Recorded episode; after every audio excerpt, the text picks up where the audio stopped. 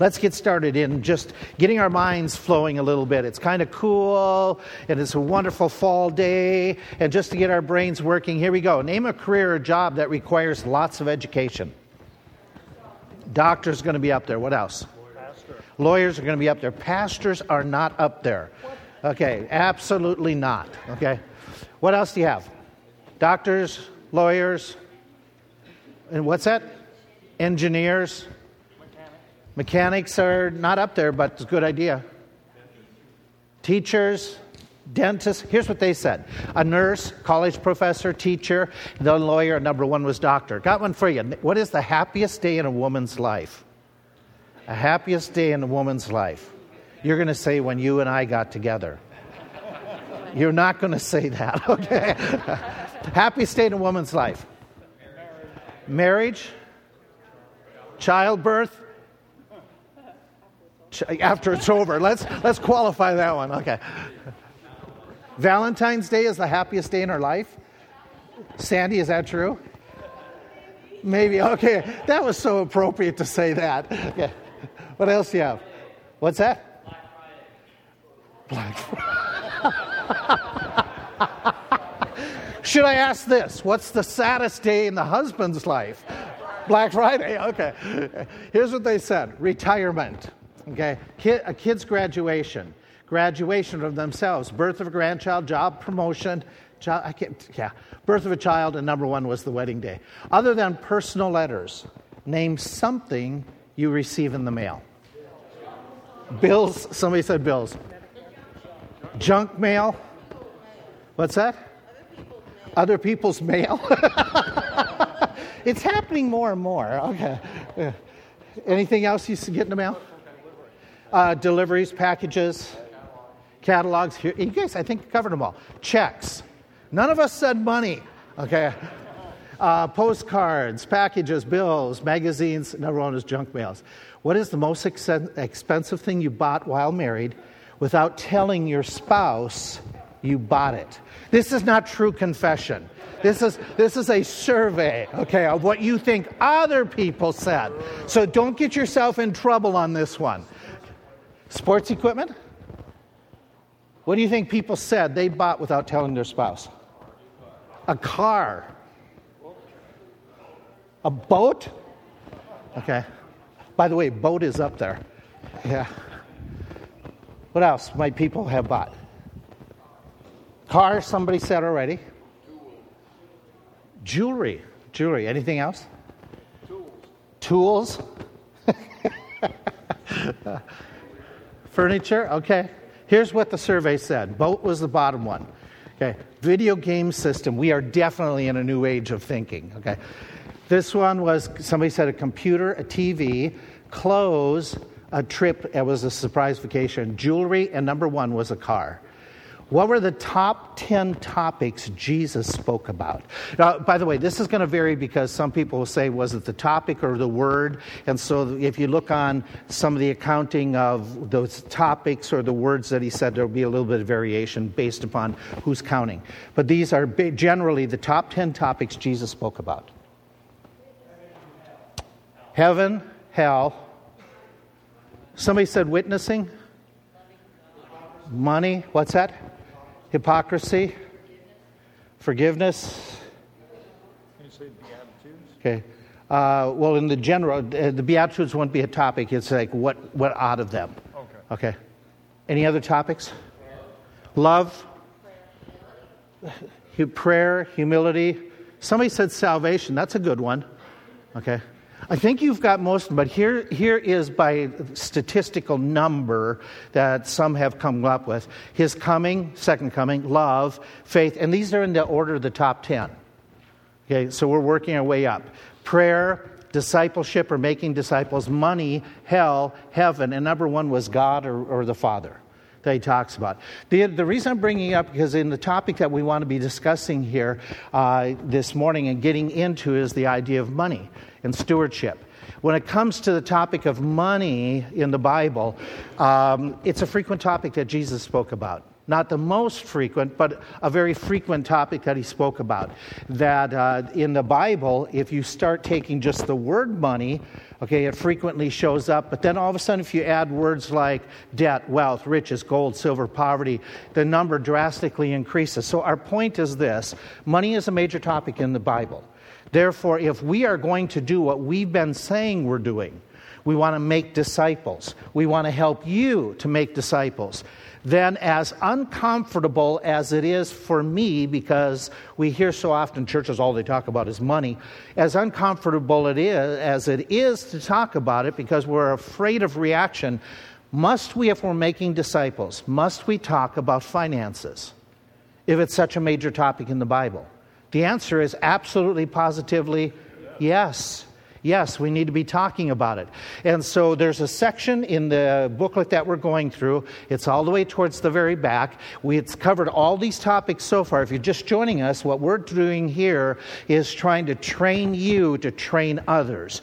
And so we've talked about a lot of these different topics. We are coming now to chapter 11, and in your booklet, it's page 175, and it talks about stewardship. So let's get there and let's fill in some notes and let's kind of move quickly. If you were to, to give a definition, what does stewardship mean? Broad, a real broad definition. What's it mean, stewardship? Take care. Take care of. Take care of something? Mm-hmm. Okay. What's that? Manage something. You guys hit, use the right words. Here's out of the dictionary it's the idea of duties of a steward or a person who acts as a surrogate for another, especially managing financial things, property, estate. The responsible uh, uh, responsibility, it should read, overseeing and protection of something considered worth caring for. Now, the dictionary gives a sentence. I found this very interesting. They give a sentence of how they use stewardship. And you can tell we're in modern, modern era, uh, especially especially with environmentalism. So that's where they used it. New regulatory changes will result in better stewardship of lands that are crucial for open space and wildlife habitation. So the idea of stewardship is, and it's appropriate, we're to take care of God's creation. I don't mean to minimize that. We're to take care of, at times, children. We're to take care of different things that God puts in, into our possession. And so the Bible frequently talks about this topic. In fact, Jesus in two parables talks about the stewards household managers. People like in Luke 12, where he says that somebody who is a ruler over a household, the steward or stewardship. In fact, the pastor is called a steward. As we read, a bishop must be blameless as a steward of God, as several translated from the original language. The idea that we're to be managing the household of God. And so that topic of stewardship comes up quite frequently. Now, let me talk about stewardship, okay? The, in the ancient world, the steward, the one who had authority to conduct business on behalf of the owner. If we were to take this a little bit further, we would make this comment. In today's culture, it would be like having power of attorney that you were in charge of somebody's possessions, somebody's finances, or you could have power over their medical. Some of you might have that. Yes, no? where you can make decisions for somebody over their medical care. And uh, so that's the concept. And the question that they're going to ask you, and they're going to, the first section here, and, and this is, they, they did such a good job with it in the discipleship book. They want you to make sure that the person you're talking about understands this most basic concept.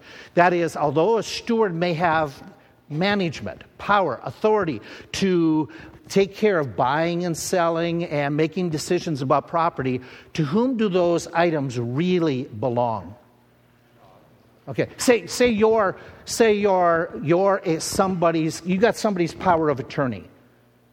Whose checking account that you can work with, whose checking account does that really belong to? Okay, we're not getting into a spiritual, we're just using an analogy here. The owner of it, okay, the one that has you know, ultimate that even though they may not be able to function or they may not be, they are absolutely the one. And in Bible days, that meant the owner of the steward or the employer. Some of you manage, you are stewards at work. You are put in charge as a supervisor, but you don't really own the company, but you are making decisions for them. You are giving direction for, and so you're a steward, but you don't own. And so they want to take this and they want to give that concept, and make it a full concept into spirituality. But I wanted to pause and just ask you this question Can you think of any Bible character or characters? Who lived out stewardship in the sense that they were a steward. Okay, the, the first one that comes to mind is Joseph of the Old Testament, right? He was a steward, a manager over whose household? Okay, he Potiphar's at first, and then later on, Pharaoh's. Okay, so he was he was clearly an illustration. Can you think of another Old Testament prophet who, in a political realm, he was a steward, given great authority Okay, Daniel is the other character that comes to mind. That he was given from, in a secular environment, he was given a stewardship and quite a, uh, quite a lot of authority, and yet he was underneath the king, Nebuchadnezzar, and then later on, the king's uh, grandson. And so when we come to this idea of stewardship, okay, our thoughts are this the foundation for good stewardship is, and now we're talking in a spiritual plane. You understand, you've, you've got them to understand the, the technicality, the modern day power of attorney, illustrations. They understand stewardship. Now let's take it in the spiritual realm. You want the individual, and you and I have to realize this first. We want to get to the point that we realize that you, me, you, and everything we possess really belongs to God. And so in the following verse, and we're in 1 Corinthians 6. Okay, because I'm just going to put it up and then we're going to flip off the page and then you're going to have to have it in hand. 1 Corinthians chapter 6. Okay, this verse talks about the idea of God's ownership. Okay, you're familiar with it. What know ye not that your body is the temple of the Holy Ghost, which is in you, which you have of God? You are not your own. You are bought with a price, therefore glorify God in your body and in your spirit, which are God's. I'm going to ask you in a moment to just dissect that verse phrase by phrase and give every single nuance that says you belong to God. Every little phrase, every little, and then describe it. But I want you to back up with me for a second in your mind and understand the context of this verse. Just don't, you know, you who are teaching, you, you just want, don't want to just put this on the table without understanding in the context of this passage, what you have going is Paul is dealing with some very personal, private matters. If you back up, for instance, and you're in 1 Corinthians 6, you're in verse 13, 14. He's talking about what you eat, what you take in, and what you digest. Is that a personal matter, even preferences? Yes, no? Okay, some of you like different foods than other people. Yay? Yes. Okay. Some of you like coconut. Some of us don't. Some of you like pineapple on pizza. Oh, I'm with you on that one. Okay. Some of you don't. Some of you love calf liver smothered in onions. Some of you are gagging already. Okay. So, where, well, who's right? There, there, really no one. That's, that's a good answer. Now, so, what's that? The person that's eating it. The person that's eating it? And then your poor little kids, they have to eat whatever we like. You know. And now, in the, t- in the discussion, it's not just preference, but it's also the problem was some of the meats were offered to idols. And some of the people said, we can't eat it. And others said, it really doesn't make any difference. Who was right? Mm, it depends on their battle, their struggle, their background. So he's talking about a very, very personal item. Have you ever heard the phrase, it's my body, I can do with what I please? Where do we hear that typically in what discussion? In abortion. It'll never come up when you talk about vaccination, but it comes up when you talk about abortion. Isn't that ironic? And so he, he talks about it, very private, personal choice what foods you eat, and he also talks about a very private matter physical sexual relationships. Did you catch that? Okay. What know ye not, verse 16, who is joined to a harlot, the two become one. He that is joined to Christ is one. Therefore, verse 18, what's his command? Flee fornication. But that's a very private matter. It's not something we put out on a table like our diet. This is a very private matter. And so people in very private matters say it's nobody else's business. Okay, that's the mentality of the Corinthians. Would you say it's modern mentality as well? Okay, that's the context. That's what he's discussing here, which prompts Paul, by, led by the Holy Spirit, to ask a question Do I really belong to myself or do I belong to God? What a fabulous question to ask. What a tremendous question that he basically comes and he says, Don't you know? In other words, you do know. You do know. You, you're aware of this. But can people be aware of a truth and not practice it? Yes. Okay. So he's asking a question, don't you know? And so, don't you know you don't belong to yourself, you belong to God. Now, you take 1 Corinthians 6, take the next couple verses that you're open to. What phrases or words in this passage indicate you belong to God? What's that? The word bought, okay? Any other words or phrases? That's one of them. That's clearly you're bought. Your body is the temple of God. Okay, clearly, ownership belongs to God. Any other phrase? You are not your own. Clearly, a phrase. Now, you're doing this Bible study. Help those people to get these phrases because this is a pivotal thought. It's, it's important for all aspects of growth. Any other verse, uh, phrase? The Spirit lives within you. Ken, was that you? Yes. What was it? It says, God in your body. Okay, okay, that whole phrase God's in your body, it, and not only in your body, but what does he add? In your spirit, okay? Any other phrase that comes to mind? I think you've got a, quite a few of them. Okay, bought with a price. Okay, so I've put down the same things you did. And by the way, the word that is used for temple here, just this is just for you. Uh, you don't have to expound upon it, but it's the word for the most inner sanctum, like the holy of holies talking about the, the real, the real um, you know, we have temple uh, proper, and then we have the Holy of Holies. And so naos is the idea of that really inner sanctum. Uh, you're bought, the Spirit is within you, you've been bought, you're not your own, your body and your spirit. Uh, okay, and then we make these observations. This is true of how many believers? Okay, it's the plural, and it's complete. All of you plural, and then all of you individually, all of you. Every part of your life, all the time aspect. Therefore, he concludes glorify God in your body. Even in the private areas, the things you do privately with your body, again, the context, or even in the private areas in your spirit, it's all belonging to God. What a tremendous concept that you and I need to get a handle on. That whole idea that God owns us. Now, following it up with another verse, okay, how did God purchase us? Looking at this passage, clearly it's not with what people often look to. What do people often say? Oh, this is how we worship, we come to God. Not with, what do you have in the passage? Not with money. Not with money. Silver and gold, which perish, which are corruptible. Okay? Not religious traditions. Okay? We didn't come, become part of God's family. He's, he's not our owner because we follow religious generations that are passed on for generations. But rather, what, was, what did God use to purchase us?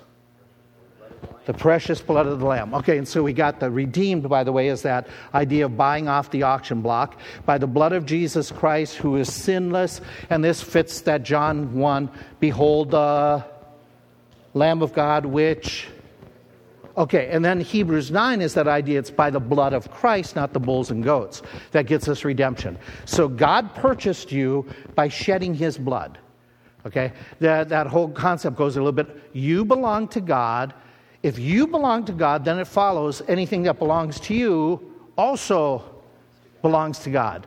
How does the following verse teach that you are merely a steward of what belongs to God of your life? Here's the passage Every good gift and every perfect gift is from above, it comes down from the Father of lights, with whom there is no, variableness nor shadow of turning. How does this verse indicate that what you possess really God owns. Uh, let, us back up before you, before you do your concentration. Let's make sure you understand the context. Okay? The context is sin draws us away from God. Okay? And the idea is what prompts us to sin? Our own sinful desires, our own wants. To want something, does that make it bad? To want money, is that evil? To want, to want, uh, con- to want success, thank you, is that evil in and of itself? No. To want, uh, excuse me for being blunt here, to want to have physical relationships, is that in and of itself sinful? No, no, there's an appropriate place for it. And he is saying in this text that what happens with sin is that sin, typically, it's the desire grows within us, it entices us, it ensnares us, it's like a fish hook that we nibble on it, we bite it. But what he wants us to understand as well is God provides all we need to be satisfied. That's the gist of the text. God, does God provide all the money we need to really become content? He does. But do we become content? Well, that's an issue with us. Okay. Does God provide uh, the promotion, the success somebody suggested? Does He provide enough to make us satisfied? He does. The problem isn't with God's provision. Where's the problem? With us becoming satisfied. Okay? And so we go on. God gives us only good gifts. Now, you're in that James 1 17, and maybe, maybe you need to be turning there so I can help you, uh, you can help out. Um, we'll put it back up in a moment. But James 1.17, if you're not there, he describes in that text that every good and perfect gift comes from where? From above. Okay. So, by, and, and the idea of coming from above is a continuous idea that the gifts keep on coming. They're a gift, they're free. So we dissect and says, okay, God willingly, because he makes that comment in this text, he makes that comment that every good and gift comes from above, um, and with whom, from the Father of lights, with whom there is no variableness, okay, neither shadow of turning. What's that mean? The idea is this that there is no, no changing your mind, no Indian giving, the idea is that he willingly, with, without begrudging, without regrets, God gives gifts. He gives the things that, that you possess. And he does it faithfully, no turning or variations. So, what, let's ask this question What would you include as the good gifts that God has given you? What are some of the good gifts that He has given to you without begrudging you? Okay, what's that? Friendships, health, children. Okay, salvation is in it. Okay, family. Your wife. Oh, that was really nice that you called her a good gift. Oh, that's right. I don't know. Does she does she take you to lunch? Yeah. Oh, oh, oh, oh. That, that was cheap. what other good gifts does God give us? What's that? Breath, life, eyesight. Look at the physical things, physical things you possess food, clothing, shelter. Okay, did you walk this morning? You walked. No, I meant I meant to church. To church. You you walk 20 miles a day. I yeah. I'm talking about the normal people here. Okay. Okay. To transportation. Your, your, your vehicles came from God. Start walking through your house. What of the things in your house came from ultimate, uh, indirectly or ultimately came from God? Okay. Appliances. Okay. Your animals. Your beds that you wish you were in right now. Okay. Your fridge. Everything. His point is what comes from God. Everything, everything. So if everything comes from God, it's basically simply on blank to you. It's on loan to you. And so that's the idea that you're trying to get. Since the good gifts come from Him, we shouldn't waste them. We shouldn't abuse them. We shouldn't ignore the, the things that are, that are coming from God. Stewards are responsible to manage their times, talents, and treasures. How does the following verse teach that you, well, this one's a tough one for me. Maybe it, maybe it clicked with you, but this did not click with me, this verse right away. Okay, for who makes you to differ from another, and what have you that you did not receive? Now, if you did receive it, why do you glory as if you had not received it? The, the, the, the way it's phrased throws me. Okay, and maybe I'm the, the oddball in the room. But this one threw me for a loop to just stop and say, wait a minute. I need to, I, I, I want to fully understand his questions. And so, again, I'm going to take you back into context. In the text, the Corinthians are, are not getting along with each other. They're arguing with each other. And as they're arguing, one of the things that they are, they are doing is they're judging each other. You're not as smart as I am. You're not as spiritual as I am. And the topic that, they are, that he's talking about in this particular passage is they're arguing. Anybody know what they're arguing about in this context?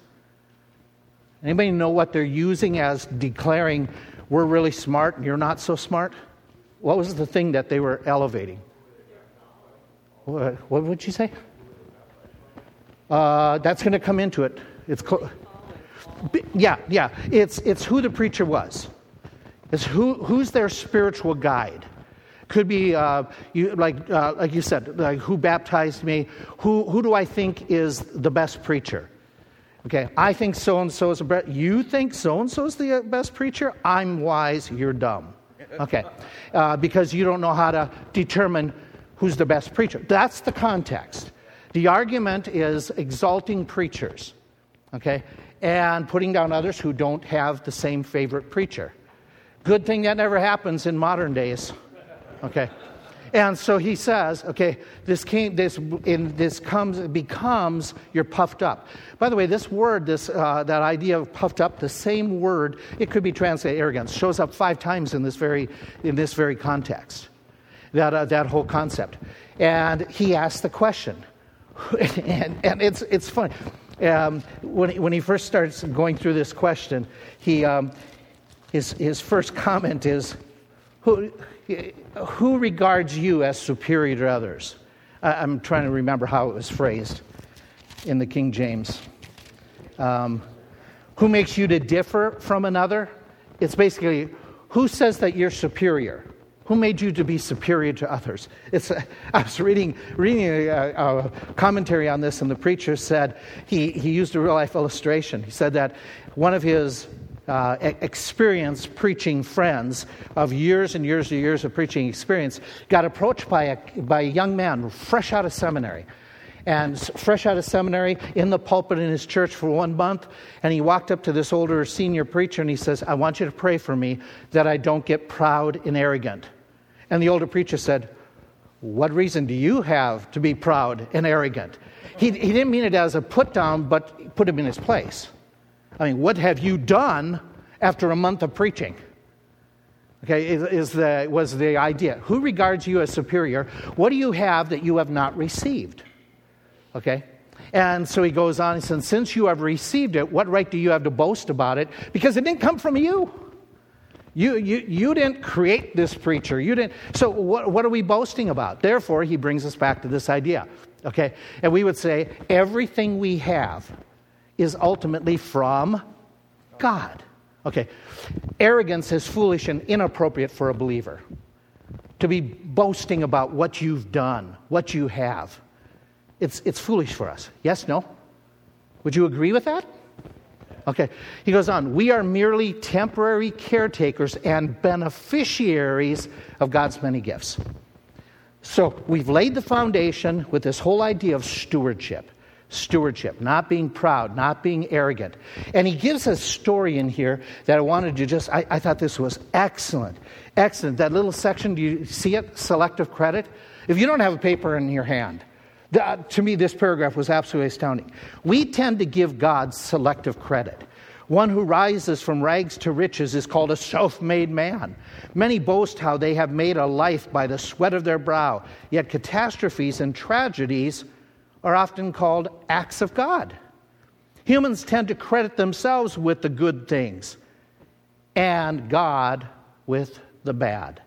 Yet Scripture teaches that everything we possess was received. Your job, even your ability to work, is from God. Everything you have is a gift from God. Okay, so we got that. Accepting the fact that you are a steward is not easy. Okay, that, that means that means for some of you, it wasn't your great ability to get the good grades. That ability came from God. It wasn't your great wisdom that produced all this money. It's really a gift from God. That's humbling. That's challenging, especially in a culture like ours. As a steward, here's your questions that they ask you to work with the person. As a steward, what do you own personally? Nothing, nothing. Okay. As a steward, who owns the towns and possessions that you are managing? Okay, God does. Okay. He goes on. As a steward, what is your responsibility to God when it comes to those things He has put into your care? Manage well, multiply them. Excellent. What else? Use for His glory. Any other thoughts? What's that? Excellent, excellent. Any other thoughts? Thank Him. Thank Him. Okay? We could write all these things. Take care of that which God has put in my care. Okay? We could put down not waste or abuse or mismanage or hide those gifts. If God has given you gifts, you're not supposed to hide them. Okay? You're not supposed to keep them to yourself. Use them for His glory, use them for the benefit of others. The reason I say that is what is the second greatest commandment? The first is love God with all. What's the second? Got it. Got it. Use them in a way he said they should be used. We get that. I got that from David in the Ark. Do you remember a message recently? What message? ah, the gift of forgetfulness, huh? Okay. Remember, David, David was doing something good, but he was doing it. Okay, very good. How does this fact Think, how does the, the fact that you're only a steward influence the way you manage your money? How should it influence the way you handle your money? What's that? With your monies, put God's desires before your own. What else? Okay, excellent. And what else? There's a lot here. There's a lot. Yes, sir. Oh, okay. The concept of accountability with what God has given you? Great. What's that? Give the first fruits to the Lord. Any others? I know you hadn't had uh, a lot of minutes to think about it, but anything else comes to mind? You're trying to stir the thinking of that person in the Bible study. Any other ideas? Praying how to use that money. Use the money to promote God's work? Okay, excellent thoughts, guys. We should use our money in a way that glorifies God. We should not use money to engage in sin. Would you think that's a, is that a truism?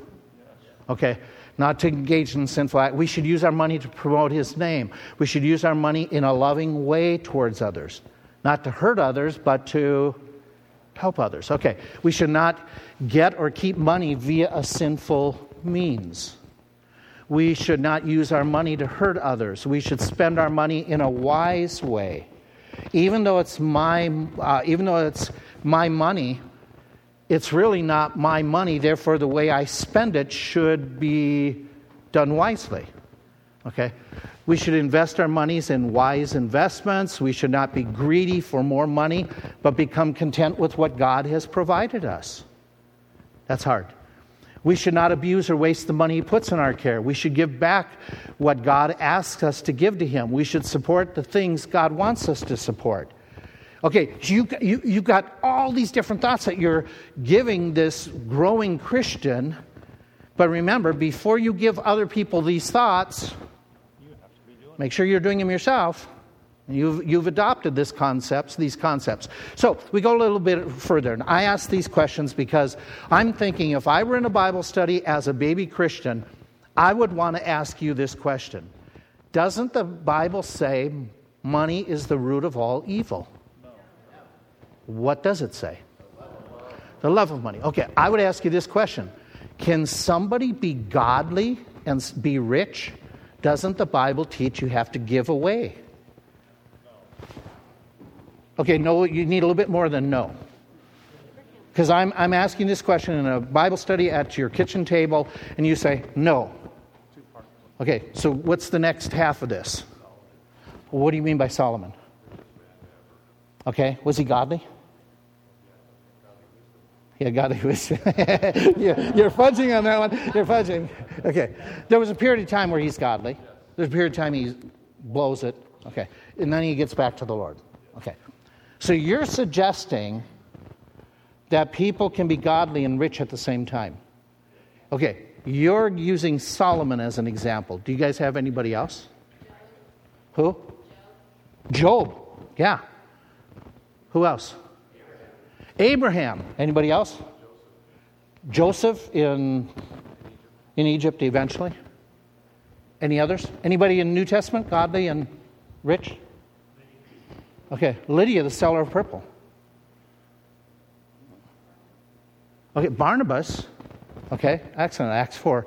Uh, Philemon. Okay, so we have, you know, and here, I would want you to explain this to me.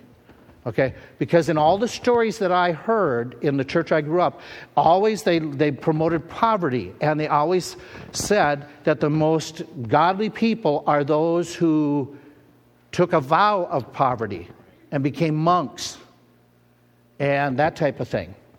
You know, and so that's the religion I grew up in, that it elevated poverty to say poverty equals spirituality. You want to make sure you, that they understand poverty does not mean you're spiritual. Can a, can a poor person be greedy? Yes.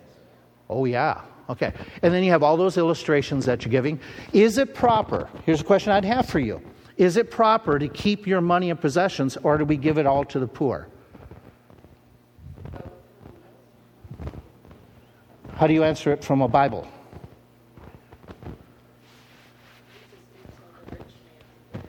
What's that? He did. And so he told the, the rich young ruler, sell all that you have. See, you're supposed to give all your money away.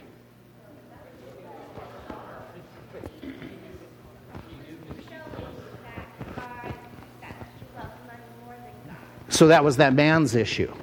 It wasn't a rule for everybody else. How do you know that?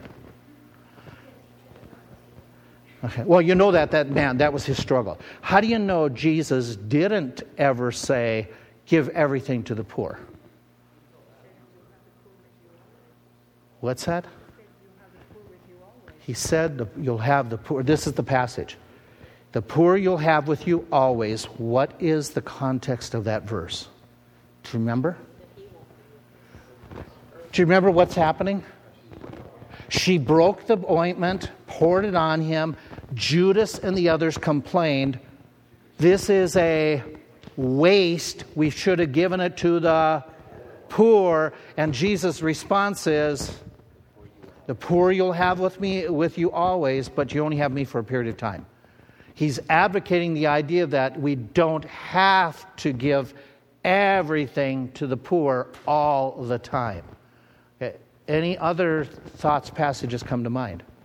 That's, by the way, in John 12. Okay.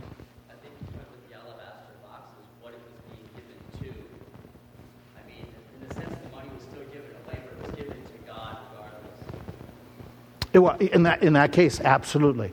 Absolutely. Um, that John 19. I said 12. I'm sorry. The poor you have with you always. The key is not whether or not you. The, the key is not whether or not you own the riches, but whether or not the riches own you. Okay. L- let me ask one more question, as an aside here. Is it proper to use your money for personal enjoyment? Bible verse? Ecclesiastes? Vanity, vanities, everything is vanity. dressers, dressers, all are dressers. There is a New Testament verse that clearly makes that makes this absolutely clear. Godliness is with contentment is great gain. I'm looking at another one in 1 Timothy. If you go to 1 Timothy, oh, I hope it's there. Pressure's on. I know it's on this page. You know how that works. Okay. Yeah, 1 Timothy chapter 6. By the way, this, as silly as it sounds, this is an important question to a lot of people when it comes to finances. And so you, you want to make sure you understand. In 1 Timothy chapter 6, Go to the very end of the book, 1 Timothy 6. He says these comments in verse 17 Charge them that are rich in this world. Okay, so we're talking about money. Charge them that are rich in this world that they do not what? Okay. Okay, they don't become proud. What else? They don't trust in those riches. Okay, but in the living God who gives us richly all things What's your last word? Or last two words? The idea is it okay to enjoy the physical benefits of money? Sure, sure. As long as we do what? We do good and be rich in good works, ready to distribute, willing to. The word communicate is not with your mouth, it's the idea of sharing. Okay? And so, can I use my money? Can you go on vacation? Yes. Okay. Can you buy a nice car or must you drive a wreck? You better say yes because most of us have nice cars. Okay. But we're not the standard. The standard is the passage. We can do those things. Is it okay to have nice houses? Yeah, okay, there's nothing wrong. We can enjoy that. As long as we are not high minded, we're not trusting in those things, and we're still being Generous, charitable. Excellent, excellent. Okay, that's good. 2 Corinthians 8 and 9. Now we get into the text. Of all the texts that deal with finances and money in the New Testament when it comes to giving, this is the passage you want to work with. In 2 Corinthians chapter 8, um, let, let me make sure you understand the context. So we're headed to 2 Corinthians 8. We're going to be looking at this this week and next week as we wrap this section up. In the New Testament church, okay, giving was encouraged. We know that from the book of Acts. We read about it, that financial gifts are being given. And what were they doing with the financial gifts that were laid at the apostles' feet? What did they do with them? They were sending it what? Uh, initially in Jerusalem, they weren't sending it away. They were using it in house. Do you remember who they were, what they were doing? What's that? Yeah, they were helping the poor. It also included what group of people that were in need? The widows. Okay, so they were helping them out, and they were using those funds. With the rise of persecution, we come to chapter 7 and 8, persecution comes up. Well, with persecution, that also brought with it the rise of needs. Does that make sense to you? Okay, because how could persecution take form? Take away your job. You remember in that culture, if you were put out of the synagogue, nobody was supposed to, you know, do business with you. So as persecution rises, some of the believers scattered, but some of the believers stay there in Jerusalem. And they're having more and more difficulty providing for their needs. And the church is trying to help out peoples within, and the doing. Then all of a sudden, what happens within a five year period after the, uh, of chapter 8, when persecution is rising, a famine hits that region of the world the Middle East, Jerusalem, Judea, all that region. It is a severe famine. It's a critical famine, and it affects Rome, by the way, historically, because the breadbasket, Egypt and the Middle East, the breadbasket of the world, all of a sudden the markets are thrown into a problem. Now, that means for the people in Jerusalem who are trying to make it through persecution, all of a sudden, those helping one another, they can't because they've lost their incomes. And so, what does Paul do during his missionary journeys? When he's going out preaching, he and Barnabas tell those churches that are just getting started hey, listen, Why don't you help out your grandparents, spiritual grandparents? The ones who helped get us out in the first place, the ones where the gospel started. Why don't you be generous to the churches in the area of Jerusalem, Judea? Why don't you help them out? And we're going to come by and we're going to collect a special offering that we will use to help those individuals out. And so, what happens in 2 Corinthians, the believers in Galatia, Thessalonica, and some of that region of, of that world, they've been collecting monies, giving it to Paul and Barnabas, and they're, they're taking it to Jerusalem as they head back that direction. And he comes to the church of Corinth, and the church of Corinth said, We're going to do it. We're going to take a special offering. But we come to chapter 8 and find out they haven't done it. They've made a commitment, but they haven't followed through. And so, what he's doing is he's writing to say, hey, you need to get on the ball and you need to grace give. And he uses the word grace multiple times. It's the idea of just out of grace, what God has done in you, for you, through you, given to you, give generously and to help out. That's the context. And he talks a lot about this giving. By the way, this passage is so filled. It is an excellent passage on how to manage money.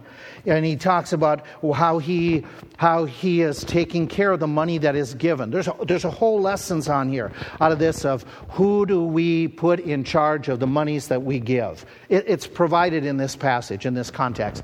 It's, it's, it's fabulous. But what the author in, the, in your book says, well, let's take from here and let's walk into the principles of giving. And let's point out that giving first starts with a spiritual attitude. It's got to be a spiritual giving. And what he's talking about is this idea as you go to 2 Corinthians chapter 8, and he makes this comment to these believers. He's talking about the idea of giving is an act of grace. Grace giving, grace giving, grace giving. How is giving grace in your life? Well, here's a couple thoughts. In your flesh, in our flesh, we're, we're naturally possessive. We're naturally selfish, yes? Okay, did we start that even as children? Okay, we did. Okay, what, what makes you to be generous? The Holy Spirit. Okay, it's a working of God. Under the Spirit's influence, this goes back to sanctification. Under the Spirit's influence, you become more selfless. Some of you have experienced this time and time again.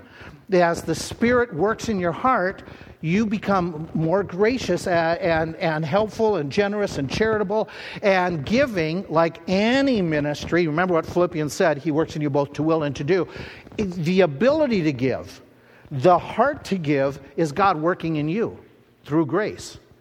Okay, and so grace is the motivation. Grace is, is the, the empowerment. And so he's commending these people and he says, hey, listen, you're, you, you know, we're talking about grace giving, but even before you give money, what does he say in verse 5 that they were to give, or they did give? And he reminds them or uh, not the Corinthians, but the other churches in Macedonia who were giving money. I'm sorry, I, I, misstated that. The other churches that he's using as an example to them that they fulfilled, he said, before they even gave money, they gave something else. They gave of themselves. Okay, the, the passage, and this they did as we had hoped, or the idea did more than what we even thought. But they first gave of themselves. Okay? And then he says, then unto the will. So they willingly surrendered themselves, they sacrificed. They did in Romans chapter 12. I beseech you, therefore, brethren, by the mercies of God, present your. Okay, so once you give your body you give yourself to the Lord, that also includes your pocketbook. And so his point in this is hey, listen, the idea is giving is a result of godly giving, uh, living. It's not a substitute for it. Okay? He thought giving is more the, of a matter of the heart than it is your pocketbook. Once you've given yourself to the Lord, giving your resources is easy. It's really easy. Giving is first and foremost an act of worship. So I'm giving to you, Lord. I'm giving what I bring this morning. I'm not giving it for show, I'm giving it for you. And so it's a spiritual act, is the whole point. Number two, giving is to be well planned and consistent well planned and consistent. Where did we get that from? Where does any text talk about that idea? Well, there's a couple of them. Okay, if we were to go down, and let's start with this. Let's start with 2 Corinthians 9, okay? And uh, we'll make these comments. In 2 Corinthians chapter 9, it says, Every man according as he purposes in his heart, so let him give. In this phrase, it's really interesting the word he uses. The word he uses for the idea of purposes, it's the word is to choose ahead of time, to plan ahead. It's not impulsive, but it's planning ahead is the word that we put up here that gives you an idea is to choose something beforehand. In other words, before we even come here to gather, we're to have prepared in our mind and heart what are we going to do. It's part of our act of preparation. We are asked to give, and, and this is really important in this text, that as we plan to give, as we consistently give, we are not asked to give that which we don't have. Oh, it would be easy for me to voluntarily give a lot of your money. Yes? Okay, I'm not the government. Okay, okay. It would be easy for, for me to be generous with somebody else's possessions, right? Okay, and it would be easy for me to be generous with what I hope to have. Yes, no? Okay, I hope my parents are deceased. I don't know about it, but maybe they left us millions. Just maybe. They did not. But just, just maybe. So I'm going to give, church, I'm going to give half of the millions that I'm going to get. Okay, verse 12. For if there first be a willing mind, it is accepted according to that a man has, not according that he hath not. By the way, this is a fabulous encouragement. I am not expected to give what I don't have. So I don't have to keep up with any of you. If I don't have it, I don't have it. Yes? No? Does that make sense? Okay, here we go. For God, what God cares. We are not asked to give what we don't. Uh, I'm sorry, I said that backwards, these two comments, but you got the gist. We are to give by equality. He says this twice in the passage. And this throws me. Verse 14. You are to, he says, verse 13, I mean not that others be eased but, and you be burdened, but by an equality you're to give. He says it again, that there may be equality in giving. When we think equality, what do we automatically think in modern America? Same amount, everybody's everybody's the same. So are we supposed to all here's how we'll do it. We will assign you how much you're to give. And you'll all give the same amount. Is that what that passage says? Well, then, how does it fit with as you purpose in your heart, but you're supposed to have an equality of giving?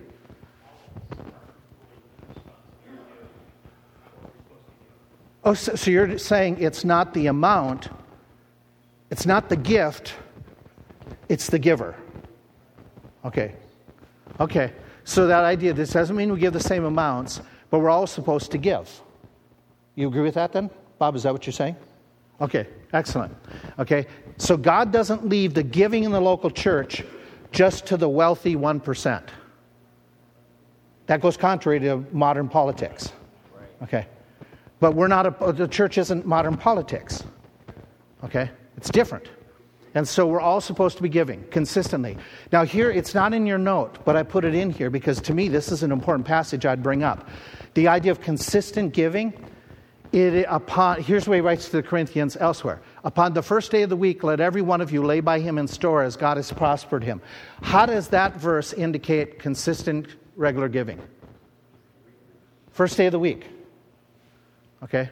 How many times does that come around? Once a week. Okay. Once a week. Okay. So does it repeat itself? How often? Okay, so Okay, and by the way, the lay by him in store, any of you remember what that, that word means? To put in the box, to put in the treasury. Literally, that's the concept.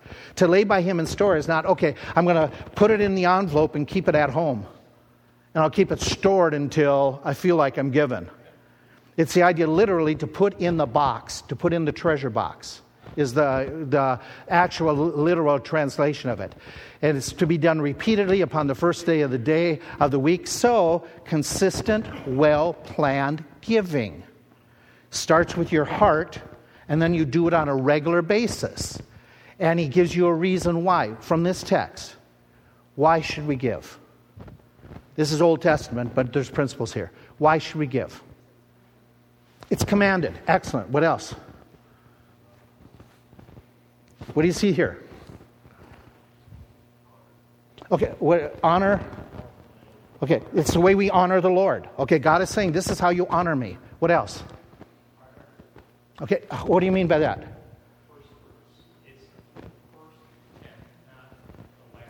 It's not what we have left over after we've taken care of everything else. What does God want from us? He wants the very beginning of it. Why is that? Does that create trust?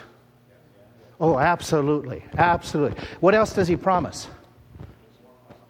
Okay, so you got, you, you, got this all laid out here that God is, as you said, the result. And by the way, this is, a, this is repeated in the New Testament. In fact, in 2 Corinthians 9, he, he makes the comment, He which, verse 6, he that sows sparingly shall reap sparingly, he that sows bountifully shall. Okay, same thing. Do you remember Philippians 4? My God shall. Yeah, but who's, that, who's he writing to? I, am going to be more specific, Ron. It's to the church of Philippians, but who in the church? The previous verse. Those who were giving. Those who were giving. In the previous couple of verses, he talks about how they have been helping Paul meet his needs. So we have this idea that we're supposed to be giving on a regular basis uh, and keep on going. And so we'll pick up next week with right where we're at and finish out as much as we get through with this lesson. And then Pastor Art will finish it all up in two weeks. Okay? Thank you.